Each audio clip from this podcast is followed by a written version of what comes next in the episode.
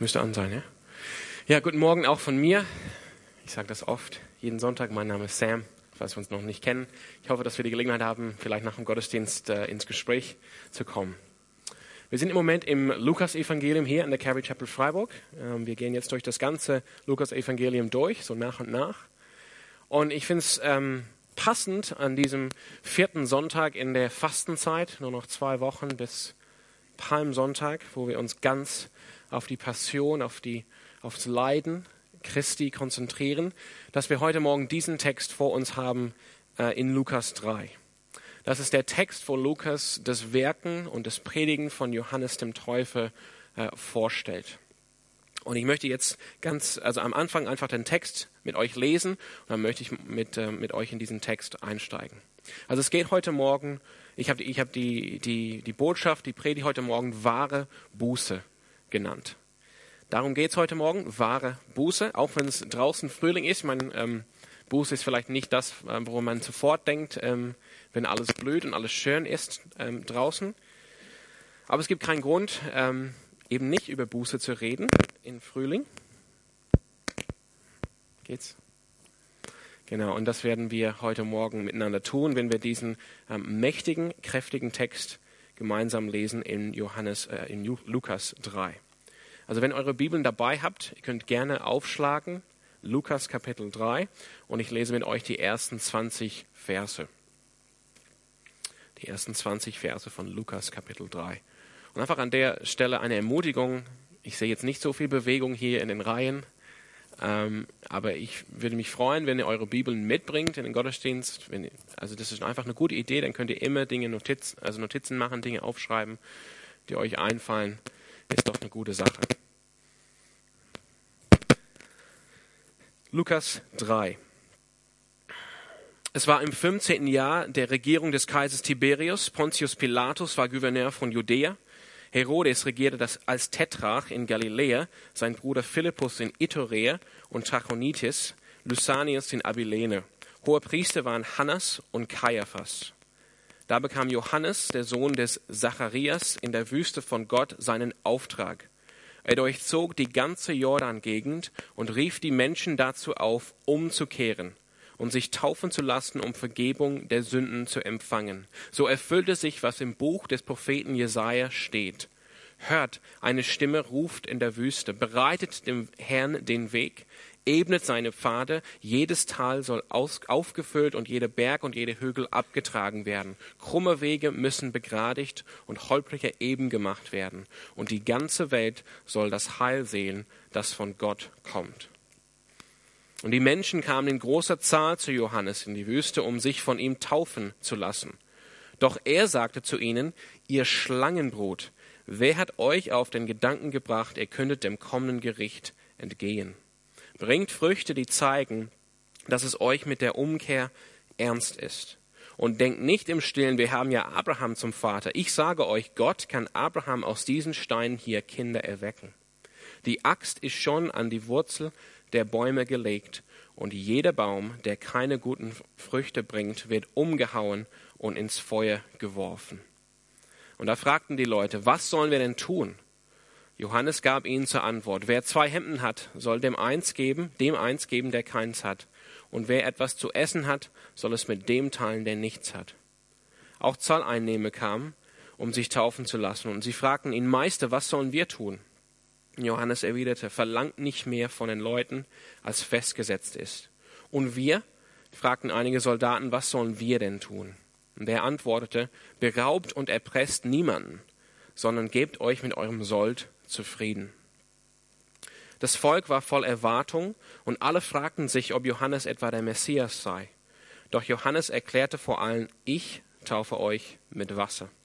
Aber es kommt einer, der stärker ist als ich. Ich bin es nicht einmal wert, ihm die Riemen seine Sandalen zu lösen. Er wird euch mit dem Heiligen Geist und mit Feuer taufen. Er hat die Worfschaufel in der Hand, um die Spreu vom Weizen zu trennen. Den Weizen wird er in die Scheune bringen, die Spreu aber wird er in nie erlöschendem Feuer verbrennen. Mit diesen und noch viel anderen ernsten Worten verkündigte, verkündete Johannes dem Volk die Botschaft Gottes. Er wies auch den Tetrarchen Herodes zurecht, weil diese dem eigenen Bruder dessen Frau Herodias weggenommen hatte. Johannes hielt ihm außerdem all das Böse vor, das er sonst noch getan hatte. Da fügte Herodes allem begangenen Unrechten auch noch das hinzu, dass er Johannes ins Gefängnis werfen ließ. Soll ich wechseln?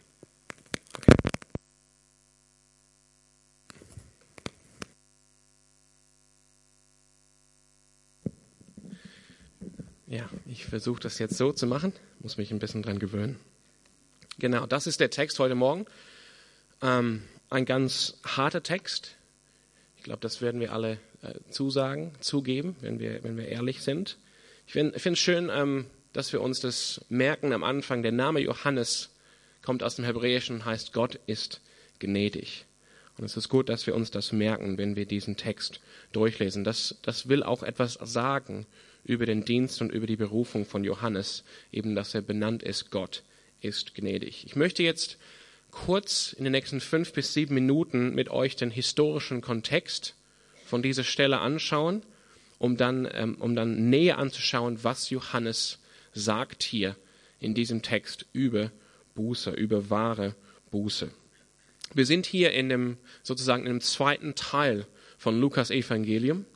Lukas hat am Anfang hat er die, ähm, die Geburtsgeschichten gebracht von Johannes dem Teufel als Vorbote von, von Messias Jesus Christus, wie auch die Geburtsgeschichte von Jesus. Und jetzt sind wir in diesem zweiten Teil, wo er, ähm, wo er die, Vorbere die, die Zeit direkt vor Jesu Wirken, Jesu Dienst vorstellt. Er gibt uns jetzt so, was direkt davor passiert ist. Und dazu gehört eben das Werken und das Predigen von Johannes dem Täufer, der als Vorbote gekommen ist, als eine der, als diese Stimme in der Wüste, der gepredigt hat, bereitet den Weg für den Herrn. Und dann kommt natürlich auch die Taufe von Jesu und auch die Versuchung von Jesus. Das kommen, die kommen in den nächsten Wochen. Und danach in, äh, mittel, mitten im Kapitel 4 vom Lukas-Evangelium geht es dann weiter in dem nächsten Abschnitt des Lukas-Evangeliums mit dem Wirken von Jesus Christus. Das heißt, wir sind ganz am Anfang hier noch, aber in einer Zeit, wo Lukas ähm, überlegt hat, wie kann ich jetzt das Wirken Jesu, das alles, was Jesu gepredigt hat und was er gesagt hat, ähm, vorstellen in einem richtigen Kontext. Und um Jesus zu verstehen, um Jesus Botschaft zu verstehen, muss man, meint Lukas, meinen auch die anderen Evangelisten, auch Johannes den Täufer verstehen, auch das begriffen haben, was mit Johannes war und was er gesagt hat und getan hat. Aber wir befinden uns noch in der Zeit hier, bevor Jesus begonnen hat, selber zu predigen und selber zu wirken. Und wir sehen hier am, am Anfang, Lukas ähm, setzt diese Geschichte in die, also diese, diesen Bericht hier von Johannes dem Täufer in die Geschichte seiner Zeit ein. Er ist der einzige Evangelist, der einzige von den vier Evangelisten, der das macht, wo er erwähnt, wann das passiert ist in Bezug auf die weltlichen Mächten. Und er setzt dieses Geschehen im 15. Jahr der Regierung des Kaisers Tiberius. Das müsste um die 28, 29, 30 nach Christus sein, denn Tiberius hat begonnen zu regieren im Jahr 14 nach Christus. Aber er setzt es nicht nur in die weltliche Geschichte, und, und zeigt nicht äh, nur, wer alles weltlich regiert hat, sondern er setzt das auch in die Geschichte, in die Erlösungsgeschichte ähm, von Gott mit seinem Volk. Und wie macht er das? Er gibt hier eine, eine Prophetie weiter aus dem Buch Jesaja, also Wörter, die schon zu diesem Zeitpunkt hunderte Jahre alt sind, und er bezieht diese Wörter auf den Johannes. Das heißt, er, er, er, er möchte, dass wir das verstehen, das, was schon gesagt wurde in der Geschichte von Gottes Volk in Bezug auf die Erlösung seines Volkes, das geht hier in Erfüllung. Das wird erfüllt. Das findet jetzt statt. Das, worüber Jesaja gesprochen hat, das geht hier in Erfüllung. Ähm, Johannes der Täufer ist diese Stimme, die in der Wüste ruft.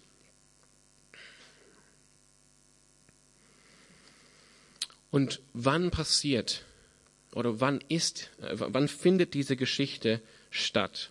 Das muss man auch verstehen zum historischen Kontext. Das passiert, das findet alles statt in einer sehr spannenden Zeit. Ähm, wenn du die Geschichte magst, wenn du dich für die Geschichte interessierst, und das sind nicht bei weitem nicht alle, Ich, ich bin einer auf jeden Fall, der dazugehört. Das kommt vielleicht manchmal durch in, in, dem, was ich sage. Dann weiß man, wenn man durch die Geschichte zurückblickt, es gibt bestimmte Zeiten in der Weltgeschichte, die irgendwie spannend sind, wo viel passiert innerhalb von weniger Zeit, wo auch eine, einfach eine Stimmung aufkommt, wo Erwartung da ist, hier wird was passieren oder die Zeiten ändern sich oder wir leben in, der, in, in einer Übergangszeit zwischen zwei Phasen der Weltgeschichte. Das ist auf jeden Fall eine, eine solche Zeit jetzt in Israel. Die Erwartungsspannung ist hoch. Gott wird irgendwas tun oder es wird irgendwas geschehen. Das ist eine Zeit, das ist die Zeit, das, das charakterisiert die Zeit, in der äh, Johannes wirkt, in der Johannes jetzt auftritt in der Wüste. Und Lukas zitiert auch Jesaja hier, um zu zeigen, das ist tatsächlich der Fall. Das, was schon vorausgesagt war, das geht jetzt in Erfüllung. Es ist nicht nur eine Zeit der Erwartung, es ist eine Zeit, in der diese Erwartung auch, oder in der auf diese Erwartung geantwortet wird von Gott. Und nach Lukas hier, wenn er Jesaja zitiert, dann sagt er, jawohl, der Messias kommt, der Herr kommt. Tatsächlich gehen diese Worte von Jesaja in Erfüllung. Wir sehen hier, was, was ähm, Johannes Dienst, was Johannes Wirken, was Johannes Predigten ähm, ausmacht, ist, dass er ein Vorbereiter ist. Er ist ein Vorbereiter. Er ist jetzt nicht, ähm, das ist wie bei einem Konzert, er ist nicht die Hauptveranstaltung. Er kommt zuerst auf die Bühne, das kennt man vielleicht von Konzerts, und er spielt so die ersten Stunden, bevor die, die, die, die Hauptband auf die Bühne kommt und die Show eigentlich spielt, die, die Show, wofür man eigentlich bezahlt hat. Und das ist ein bisschen so wie bei Johannes. Er ist der Vorbote, er ist nicht selber, wir haben es auch am Ende des Textes gesehen, der Messias, sondern er macht hier die Vorbereitung. Und genauso wie jetzt eine Support Act jetzt die Menschen vorbereiten möchte auf die Hauptakt, für die Show, für das Konzert, genauso möchte Johannes hier das Volk vorbereiten für das, was kommt. Aber das, was kommt, ist nichts wie ein Rockkonzert. Das, was kommt, ist der Messias, ist der Herr wie Jesaja steht, wie, wie es im Jesaja steht, der Herr kommt.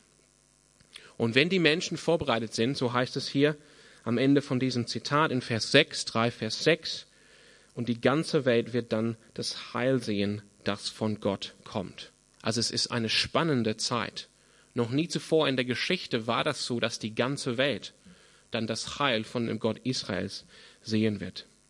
Und aus diesem Grund ist es jetzt überhaupt keine Überraschung, dass viele Menschen aus Jerusalem oder aus Judäa, aus dieser südlichen Provinz des Heiligen Landes, in die Wüste hinauskommen, um Johannes zu sehen.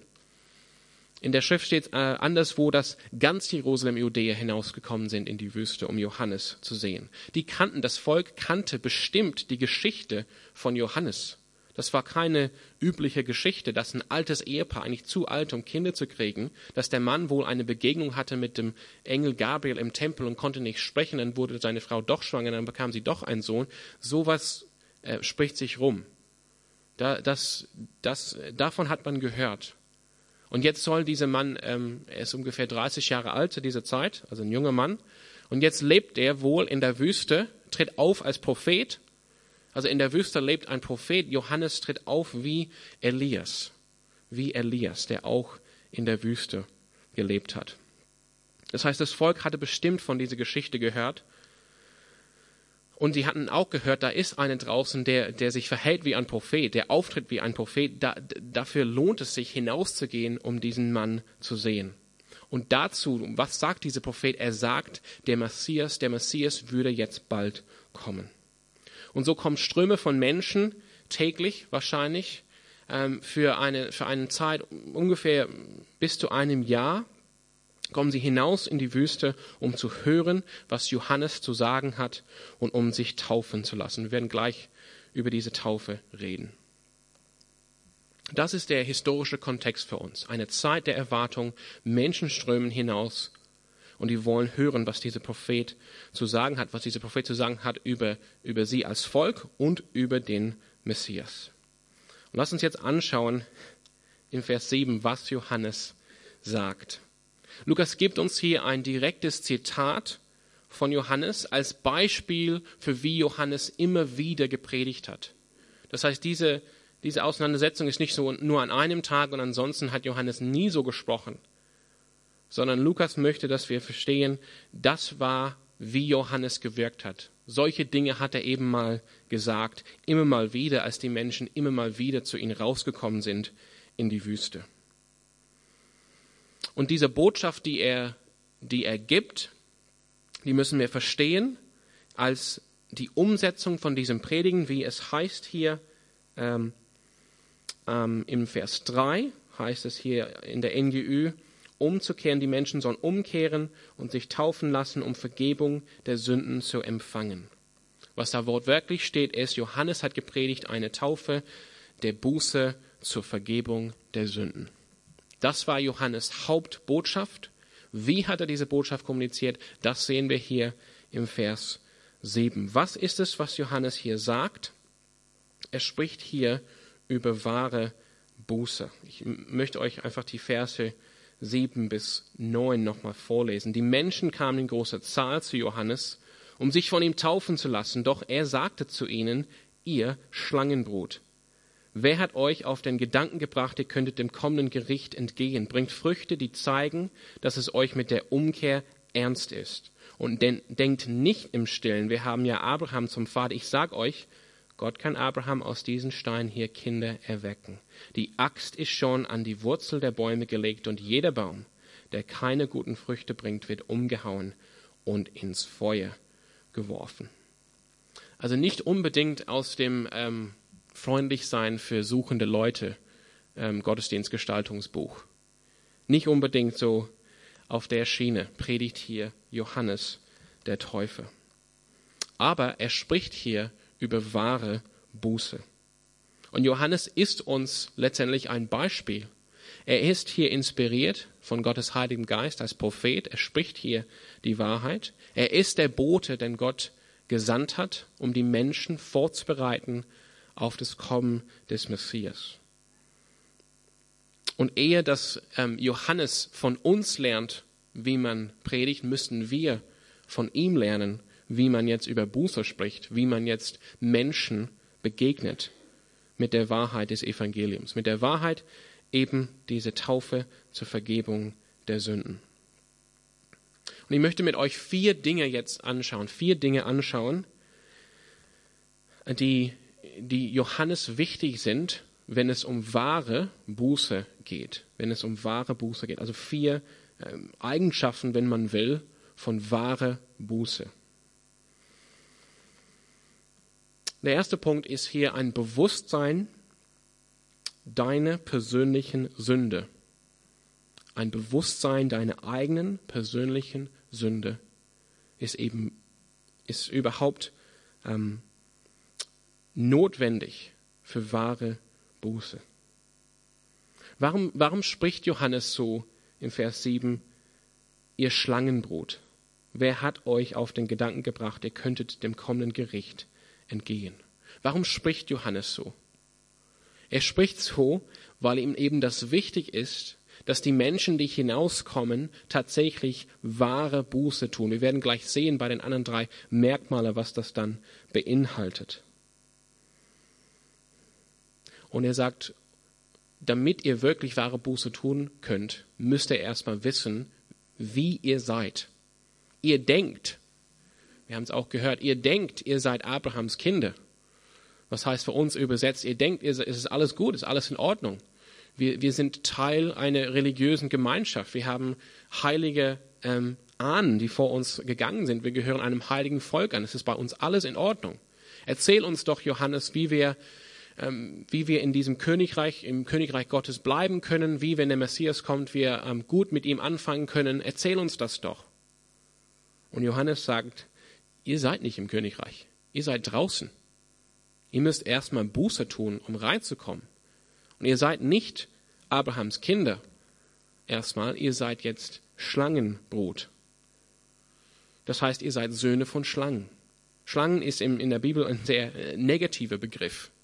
Ich glaube, für die meisten von uns auch mit dem gesunden Menschenverstand ist es auch klar, warum das so ist. Auch der Teufel der Widersacher wird als Schlange bezeichnet im Garten von Eden in Genesis 3 und auch als Schlange in der Offenbarung, als die alte Schlange oder alte Drache, Das ist ein ähnliches Wort im Griechischen für Schlange und Drache. Das heißt, Johannes will sagen, wir müssen erst erkennen, wie es um uns selbst wirklich bestellt ist, um hier überhaupt wahre Buße machen zu können. Ich meine, man kann das auch aus dem Kontext herlesen. Wenn Johannes hier predigt, eine Taufe des Umkehrs oder der Buße zur Vergebung der Sünde, dann heißt es, es muss diese Taufe notwendig sein. Das heißt, es muss Sünde vorhanden sein es muss dann Vergebung brauchen für diese Sünde und es müssen dann Buße benötigt sein, dass man umkehrt, dass man weggeht, dass man in die andere Richtung umdreht und weggeht von dieser Sünde.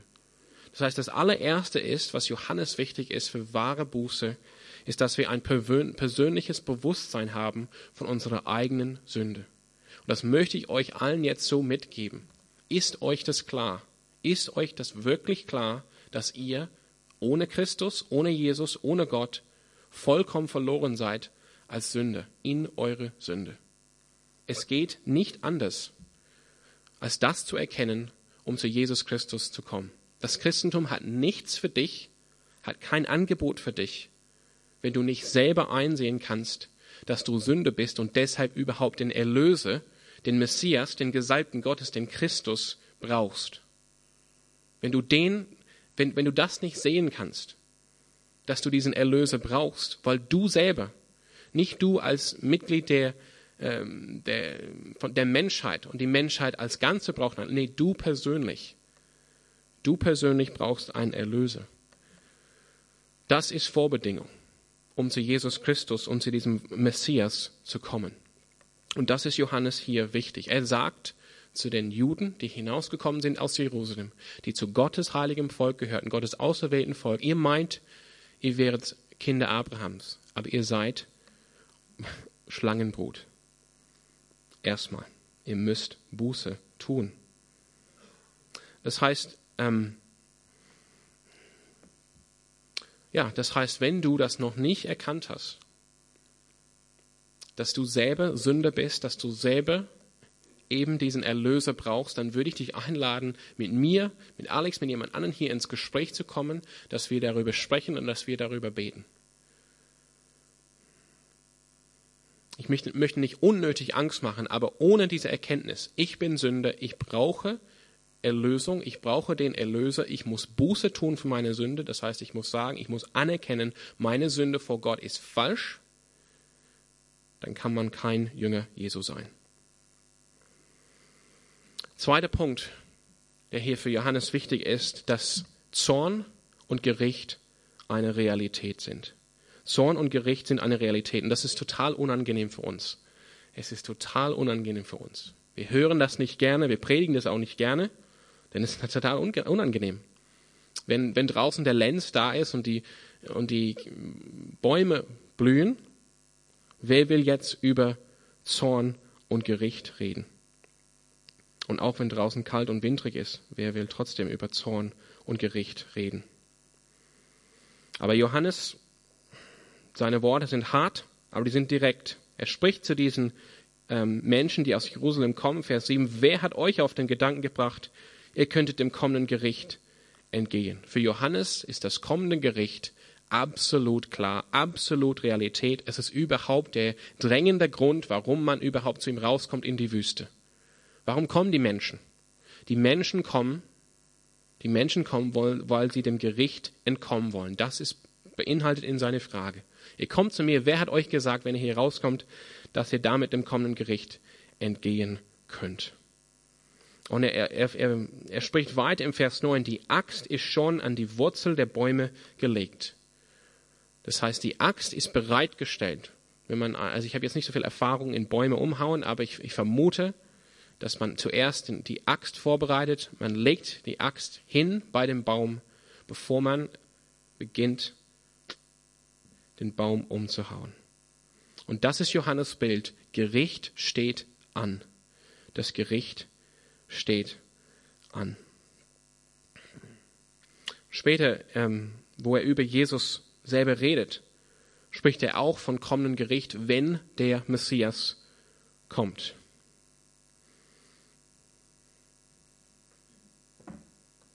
Und ich möchte mit euch dazu kurz eine Stelle aus dem Alten Testament lesen. Meine Bibel hier leider hat nur ähm, Neues Testament. Aus dem letzten Propheten Malachi. Aus dem letzten Propheten, bevor Johannes aufgetreten ist.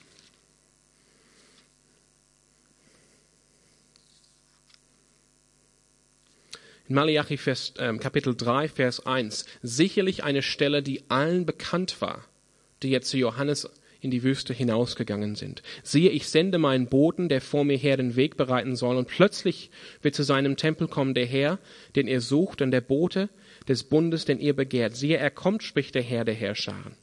Also Messias wird kommen. Wer aber wird den Tag seines Kommens ertragen? Und wer wird bestehen, wenn er erscheint? Denn er ist wie das Feuer des Silberschmelzes und wie die Lauge der Wäsche. Er wird sitzen und schmelzen und das Silber reinigen und wird die Söhne Levis reinigen und sie läuten wie das Gold und das Silber. Dann werden sie dem Herrn Opfergaben darbringen in Gerechtigkeit. Dann wird die Opfergabe von Juda und Jerusalem dem Herrn wohlgefallen, wie in der grauen Vorzeit und wie in den längst vergangenen Jahren. Und so geht's auch weiter. Vers 19 von Malachi 3. Denn siehe, der Tag kommt, brennend wie ein Ofen. Da werden alle Übermütigen und alle, die gesetzlos handeln, wie Stoppeln sein.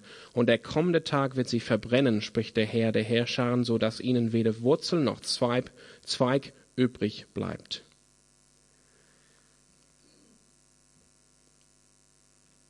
Für die Juden, die hinauskamen, die wüsste, war das klar. Wenn Messias kommt, dann kommt auch das, was Malachi gesagt hat.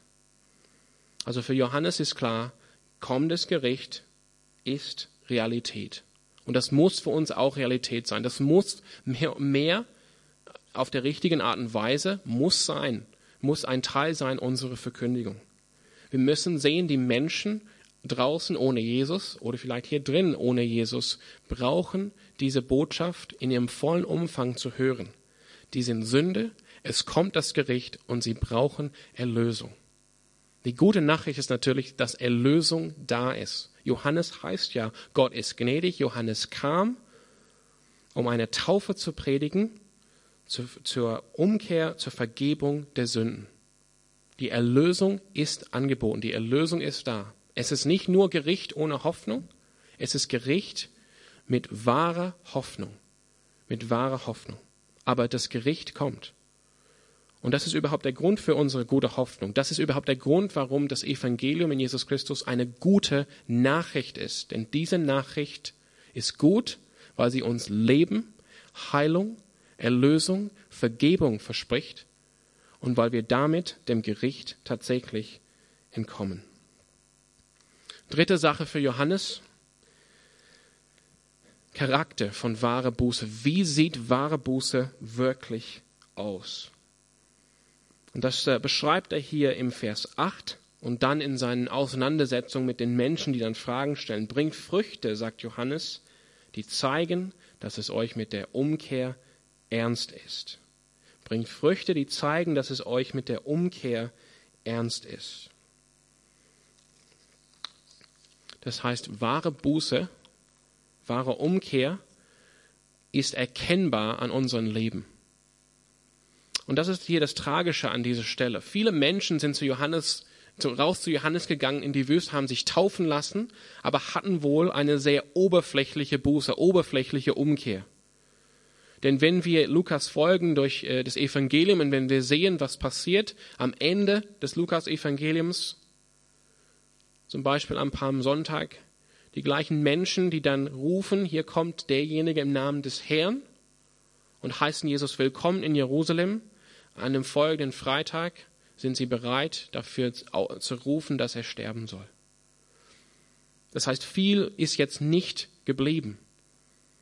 Als Jesus sich mit den ähm, Jüngern trifft, nach seiner Auferstehung sind es nur wenige, die ihm gefolgt sind.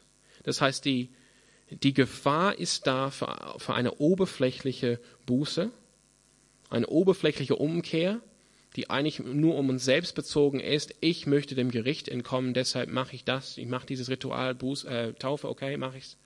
Aber führt nicht zur Änderung in unserem Leben.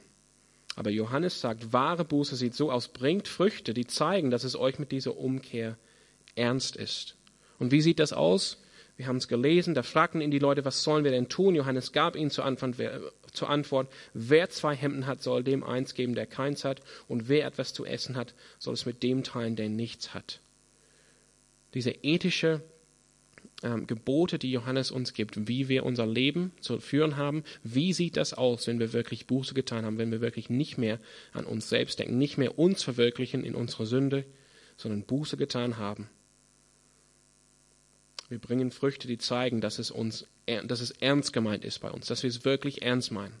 Dass wir nicht nur, nur eine Predigt gehört haben gedacht haben, okay, jetzt muss ich darauf antworten, irgendwas tun, sondern dass es eine nachhaltige Änderung gibt in unserem Leben, in unserem Denken, in unserem Verstehen, in unserem Handeln. Nachhaltige Veränderung. Änderung, die weiterträgt nicht nur morgen, sondern auch am Dienstag und auch darüber hinaus. Das heißt nicht, wir müssen perfekt sein und vollkommen sein ab Montag und keine Sünde mehr und keine Fehler mehr. Vergessen wir nicht, Johannes predigt hier eine Taufe zur Vergebung der Sünden. Gott weiß, dass wir totale Sünde sind. Wir brauchen seine Erlösung, wir brauchen seine Vergebung. Aber eben das bietet er an. Aber, aber wir müssen das ernst meinen. Wir müssen das ernst nehmen. Und vierter Punkt hier, die Gefahr von leerem Ritual und, ich habe schon erwähnt, äh, oberflächliche Buße. Johannes sagt hier, denkt nicht, er sagt hier zu den Juden, die hinausgekommen sind, denkt nicht im Stillen, wir haben ja Abraham zum Vater. Ich sage euch, Gott kann Abraham aus diesen Steinen, äh, aus diesen Steinen hier Kinder erwecken.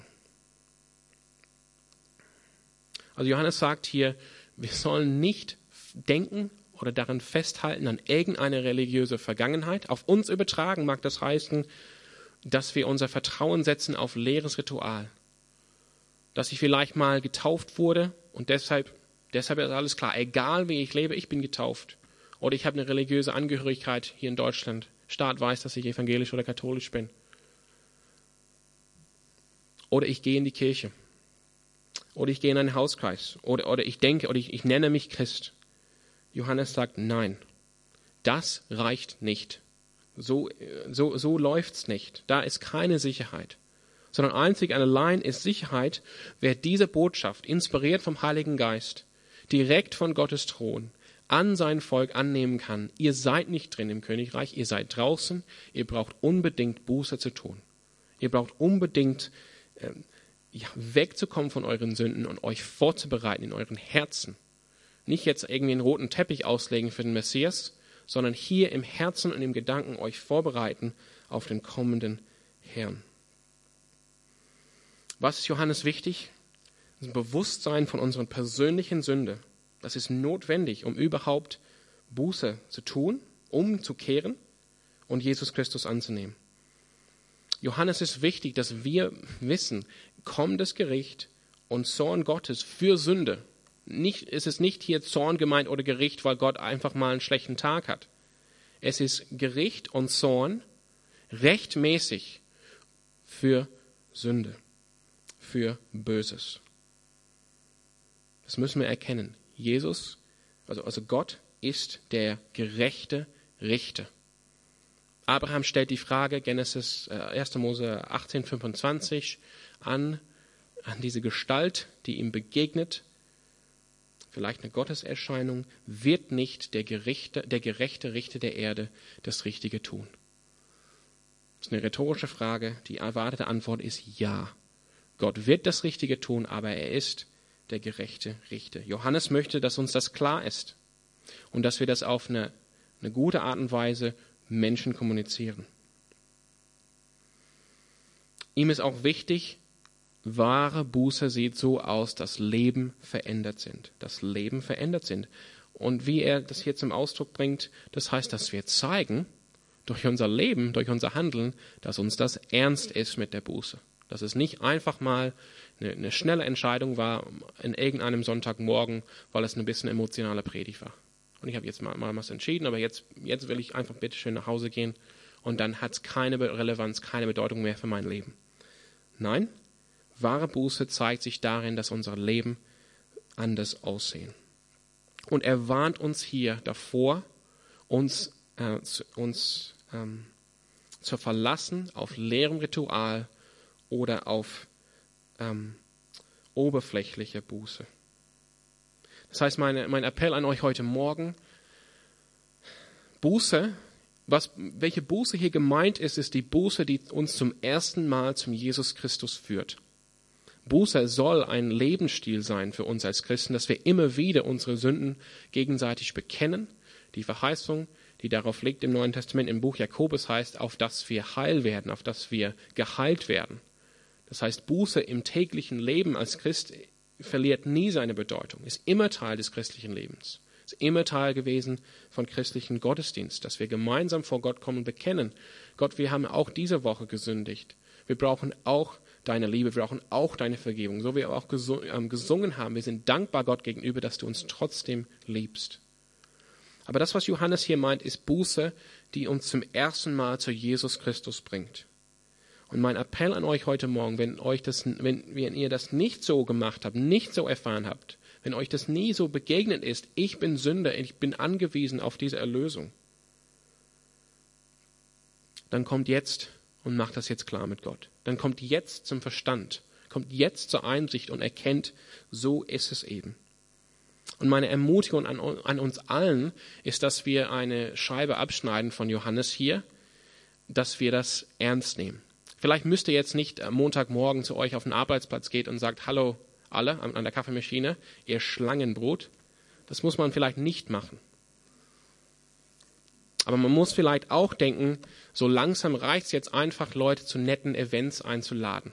Dass sie vielleicht mal ein nettes Konzertchen anhören, wo man eigentlich gar nicht in Gespräch kommen muss über die wichtigsten Dinge dieses Lebens. Tatsache war für Johannes, die Zeit läuft aus. Der Messias kommt, das Gericht kommt. Die Axt ist jetzt schon an der Wurzel der Bäume gelegt. In diesem zweiten Teil, den wir uns anschauen werden im zweiten Gottesdienst, ähm, ab Vers 14 heißt es, wenn, wenn der Messias kommt, da ist die Axt nicht mehr nur an der Wurzel der Bäume gelegt, sondern er, Vers 17, er hat die Wurfschaufel bereits in der Hand. Wenn Messias kommt, dann kommt das Gericht. Und das ist mein Appell an uns. Lass uns das ernst nehmen mit der christlichen Botschaft.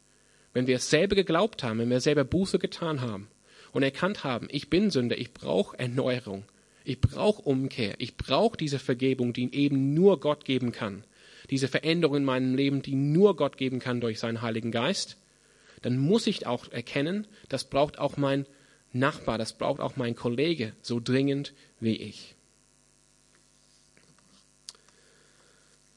Ja, ich würde die Lobpreise nochmal auf die Bühne laden. Und wir sollen nie vergessen, auch wenn Johannes hier hart spricht, und er spricht auch harte Worte hier, es gibt immer Hoffnung. Das steckt in seinem Namen, Gott ist gnädig. Es steckt hier in seinem Auftrag, dass er die Menschen dazu aufrief, umzukehren und sich taufen zu lassen, um Vergebung der Sünden zu empfangen. Vers 3. Und in Vers 18, um, um diesen Abschnitt äh, abzuschließen, mit diesen und noch vielen anderen ernsten Worten verkündigte Johannes dem Volk die gute Botschaft Gottes. Das steht im, im Urtext das Evangelium. Die gute Botschaft ist da. Sie ist frei zugänglich für uns alle. Aber wir müssen, wir dürfen nicht diese gute Botschaft aus ihrem Kontext, aus der Realität herausreißen.